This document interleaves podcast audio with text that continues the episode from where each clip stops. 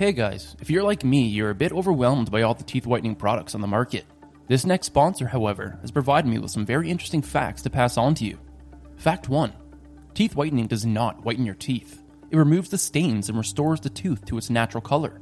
Natural colors vary per person, but for most, it's an off white or slightly yellowish undertone. Fact 2 Teeth whitening does not damage teeth, but it does temporarily dehydrate. When dehydrated, the pores in the enamel are opened and exposed. Open pores invite acids and sugars, which, as we all know, lead to tooth decay. Avoid or minimize acidic and sugary substances for at least 24 hours after whitening. Also, avoid staining substances as the teeth are more susceptible to restaining during this period. Fact 3 Tooth sensitivity is a result of tooth dehydration. When the pores of the enamel are open to the teeth, become dehydrated, exposing the nerve to the elements. As the tooth rehydrates, the sensitivity will dissipate. To accelerate the rehydration and curb sensitivity, use a post whitening application known as remineralization or desensitizing gel. Fact 4 Caps and veneers cannot be whitened because they don't have pores for the stains to latch to. Prior to having dental work, you should whiten your teeth, restoring them to their natural color, as the dentist will be color matching to your current shade. Fact 5 The key to teeth whitening is the delivery device. So long as the whitening product is a peroxide based whitener, it will remove the stains. What differentiates one product from the next is the device that holds the whitening agent to the tooth without interruption. Whitening strips neglect crevices and molars, and they slide on your teeth. Saliva floods the generic trays because they are bulky and do not create a seal. Oh, and you likely did not know this, but LED lights are novelty items that add no benefit. You need a high output UV light only found at the dentist. Don't fall for the gimmick. If you insist on a light that does not work, get one on Amazon for under $5. The number one whitening device recommended by dentists is the custom fitted tray. You can have your dentist make your trays for 300 to $600. Or you can head on over to www.smilebrilliant.com and use their lab direct mail in process for a fraction of the price you would pay at the dentist. And if you grind your teeth at night, you can also purchase Smile Brilliant's custom fitted night guards.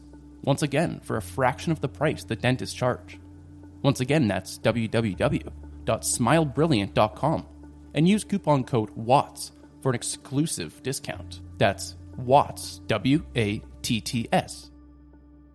The following podcast is intended for educational purposes. Listener discretion is advised. Roman Polanski, the film director and husband of Sharon Tate, called newsmen to a hotel in Hollywood today, and there he made a long, emotional statement. Told a good deal of what had been on his mind since his pregnant wife and four others were killed at their home on August 8th. He answered no questions, only gave his statement, but it was a highly emotional one. Police said they were a pseudo-religious cult. People who worked on the ranch said they were heavy users of drugs. They just sit around all day and sleep, and that's about it. And went around collecting garbage and had that for dinner and went to the store once in a while. And that was about it. They just left and got loaded. The family left the caves they'd been living in on the Spahn Movie Ranch in the early fall, after the Tate murders. Later, police raided the ranch and found stolen cars. The family set up another camp in the desert, near Death Valley. Five members are now in jail on other charges in the desert town of Independence. The family's leader, Charles Manson, is jailed here. It is expected that he will be charged in the Tate murders.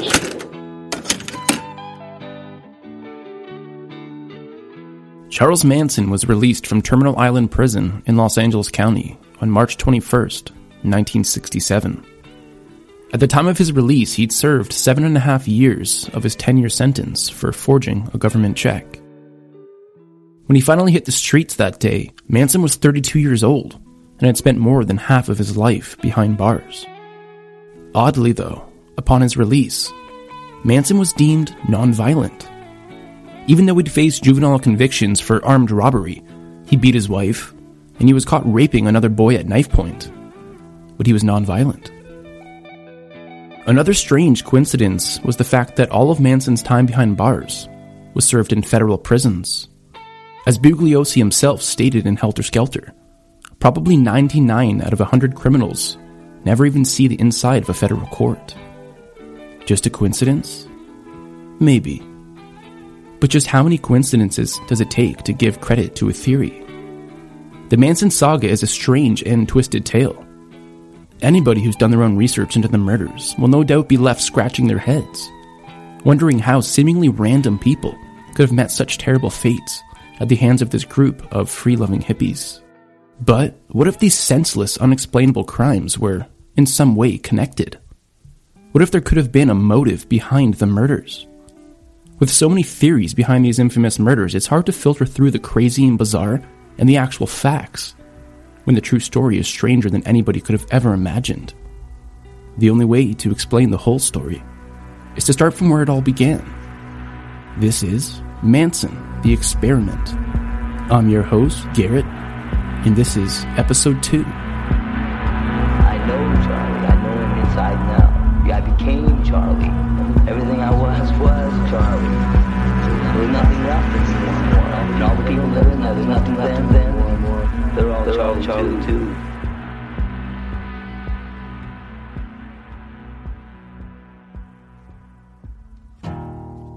In June of 1966, Manson was transferred from McNeil Island Prison in Washington to Terminal Island Prison in Los Angeles.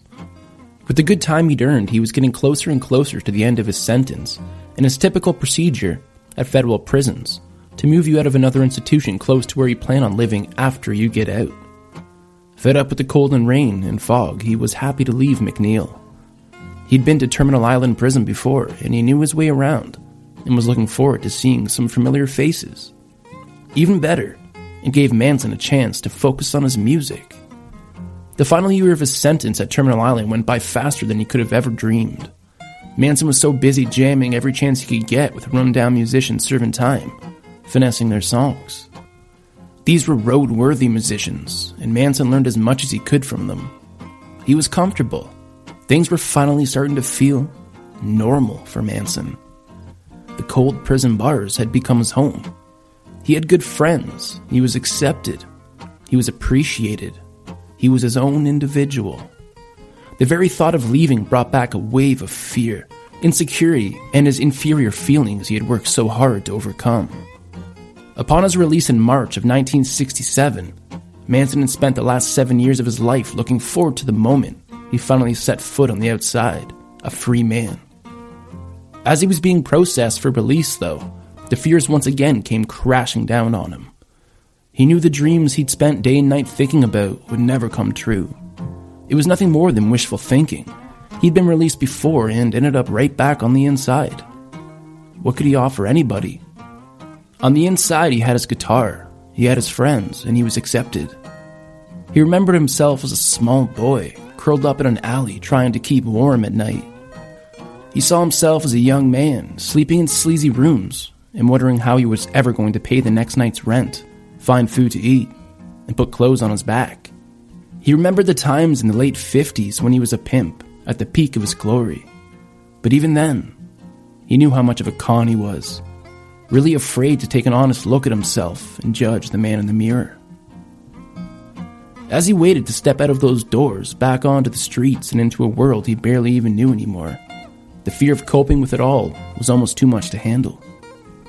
But he had his music. He had a way out. For just a moment, a wave of calmness washed over him. But it didn't last long before Manson turned to one of the guards processing him. You know what, man? I don't want to leave. I don't got a home out there. Just take me back inside. With a laugh and a few comments, Manson realized his pleas were ignored. With one last photo for the files and an address, with some instructions to report within 24 hours to his parole officer, Manson was a free man. Charles Manson was back on the streets, but it wouldn't be long before he violated his parole.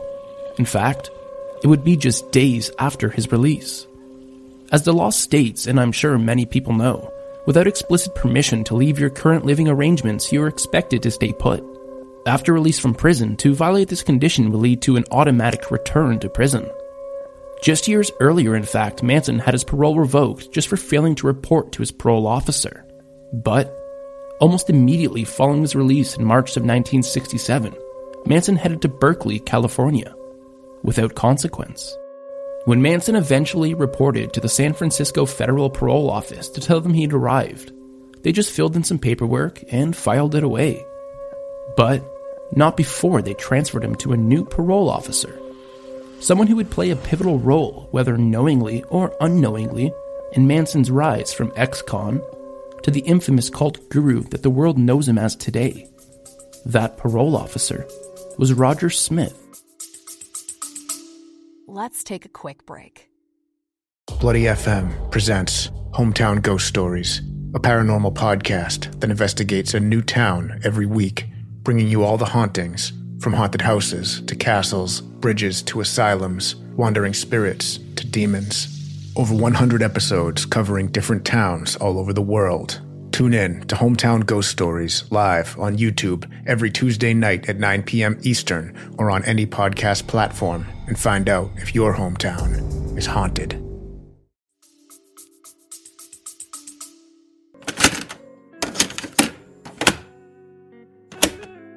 Now, at this point, we're going to leave Golden Gate Park to go into and take a slight sojourn through the Haight Ashbury district of San Francisco. This is the new avant garde left bank area of San Francisco, which has evolved or developed over the past number of years. In fact, uh, I would say that the last 18 months has seen a tremendous increase of the uh, so-called hippies who have uh, invaded and lived in this area. This is a protest against the uh, middle and upper class people of San Francisco, in fact, of the area. Uh, it is the belief of the people who live within the area. By the time Manson arrived in the East Bay area, the summer of love was in full swing. There he found a new world of free love, cheap drugs, and young people searching for a spiritual guru. But it didn't take long for Manson to adjust to the culture shock. In fact, Manson seemed to fit right in. It was here that he began applying the lessons that he had taught himself in prison. When Manson was released in 1967, it couldn't have been a better time to soak up the vibes and the free love movement. Haight Ashbury was the place where hundreds of wayward teenagers were arriving daily. They didn't know where they were going, or what they were going to do when they got there, so they threw their fate into the universe. They searched for meaning, a purpose, a guru to show them the way. There would be no better time before or since that would provide an environment and cultural structure so perfectly aligned that would allow Manson to cultivate his group of devoted followers and become one of the world's most infamous criminals. It was the summer of love, and Manson would take full advantage of its possibilities. Unlike many things from the summer of love, the Haight Ashbury Free Clinic survived for a time. But only recently, after 50 plus years, the clinic has closed. At the time that it opened in 1967, you would enter up by a steep wooden staircase, which led into a network of smaller rooms. The decor was colorful, psychedelic. It matched perfectly with the times and the culture. Even the exam rooms were painted in a funky, day glow color. The colors helped the youth feel welcome, easing their drug induced paranoia and reassuring them that the clinic was a safe place. In the summer of 67 and for years after, the free clinic treated the youth of the Haight Ashbury neighborhood. Most often than not, they were often the patients that nobody else wanted to see. Most had no health insurance, were living in parks, on the streets, or sharing crowded apartments. Dr. David Smith was a young faculty member at the University of San Francisco when he started the Haight Ashbury Free Medical Clinic. The clinic opened on June 7, 1967, to a line of people stretching down the block. The team treated 250 people and worked through the night and the day. The next day, the staff treated 350 people. When the clinic first opened in 1967, the staff was entirely volunteer, a mix of doctors, nurses, and politically driven students. Keeping the clinic going was always a struggle. All the public health officials opposed it.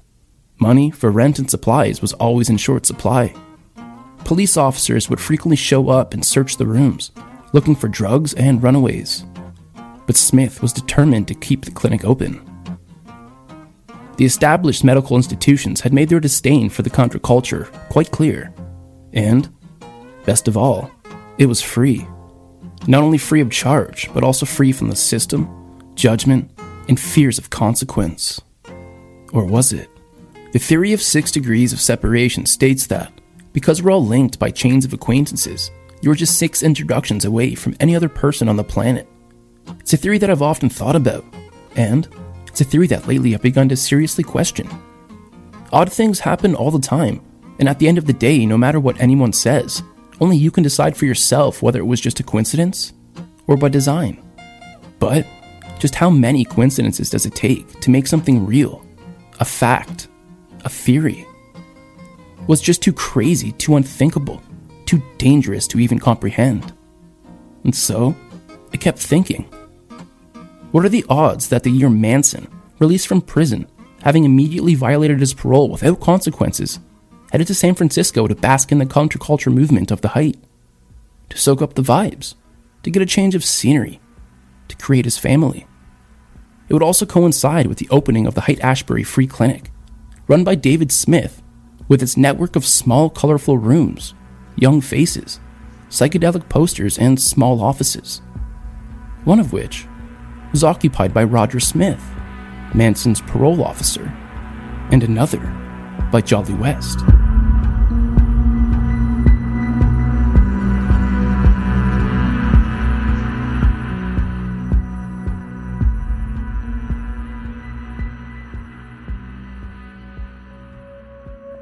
When Manson skipped town immediately following his release from prison arriving in the Haight, he was thrust into the summer of love and the epicenter of the hippie movement.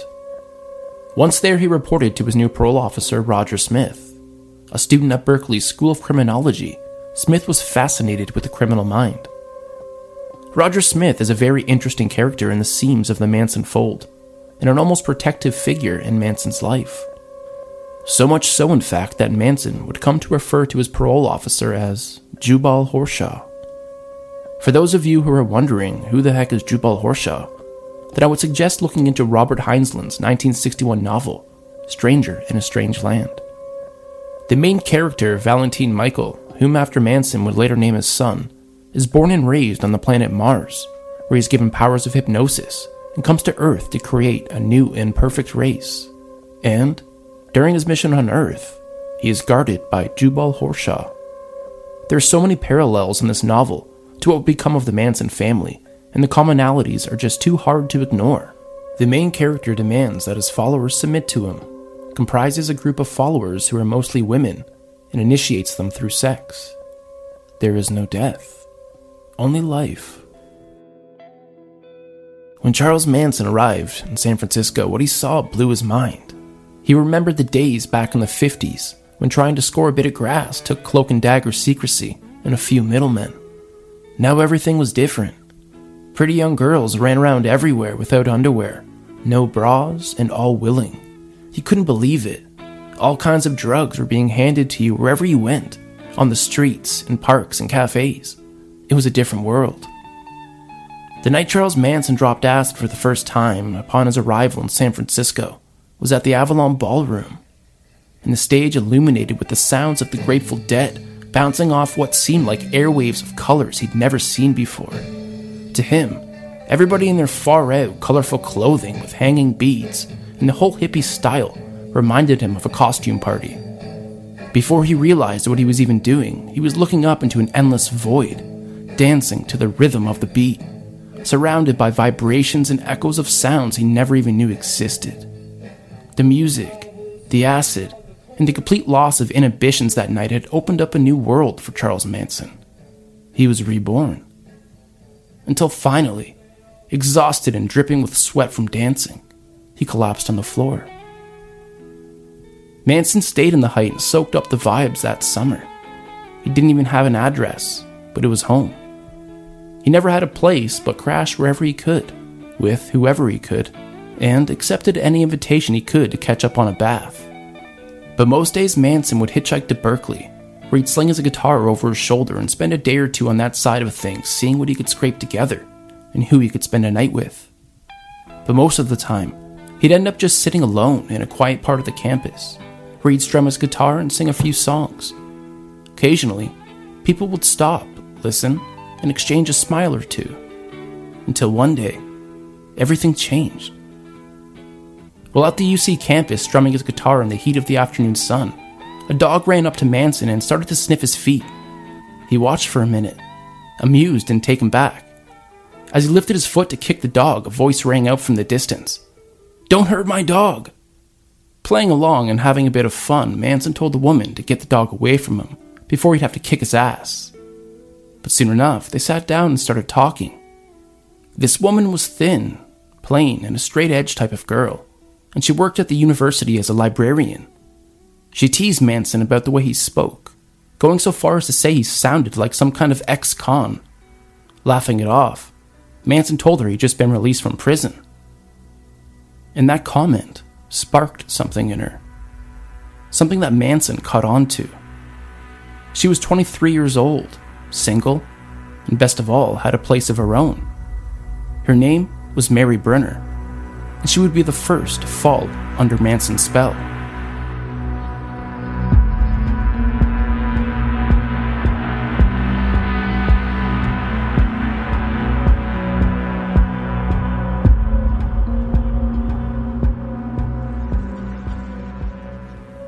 Things were finally working out for Manson. He'd successfully applied the lessons he'd learned in prison, and he was almost an entirely different person altogether. He was 32 years old, and could almost be some of these young people's father, but he was hip. He had some crazy ideas, and he was happy to share them with anybody who would listen. And many people would. During the mid 60s, the spark of change was ignited, and the flame was quickly spreading across America. The new generation of youth that had begun to express themselves in songs and protests, they marched against the previous generation's laws and ways of life in one unified voice. This united front of collected thoughts and voices had never been seen before or since. In the mere months following Manson's release from prison, the FBI and the CIA would reactivate COINTELPRO. The intended effect of the FBI's COINTELPRO was to expose disrupt, misdirect, or otherwise neutralize groups that the FBI officials believed were subversive. On August 25, 1967, J. Edgar Hoover issued a memo where he outlined a new branch of the operation where he planned to, quote, to expose, disrupt, misdirect, discredit, or otherwise neutralize the activities of black nationalist, hate type organizations the activities of all such groups of intelligence interest to this Bureau must be followed on a continuous basis. Efforts of various groups to consolidate their forces or to recruit new or youthful adherents must be frustrated. No opportunity should be missed to exploit the organizational and personal conflicts of the leaderships of the groups. The COINTELPRO operation's main source of information came from informants it was the only way for agents to really get to know these groups they infiltrated, and maybe even have an impact on their credibility and status within the American social structure. The Bureau went to great lengths to make sure that these informants looked and sounded like the real deal. They had to walk the walk and talk the talk. Sometimes the Bureau even went so far as to give prisoners commuted sentences if they would agree to work for them as informants. And many did. The Bureau also set up a training school where the agents learned from real criminals how to act like hippies. They grew out their hair, bought new psychedelic clothes, and experimented with drugs. They had to look the part. They had to blend in. And they did. But perhaps even more incredible than the operation itself is the story behind how it all came to the public's attention and the group who exposed it all. Thanks for listening, and if you've enjoyed this episode, please feel free to leave a five star rating and a review. It really does help.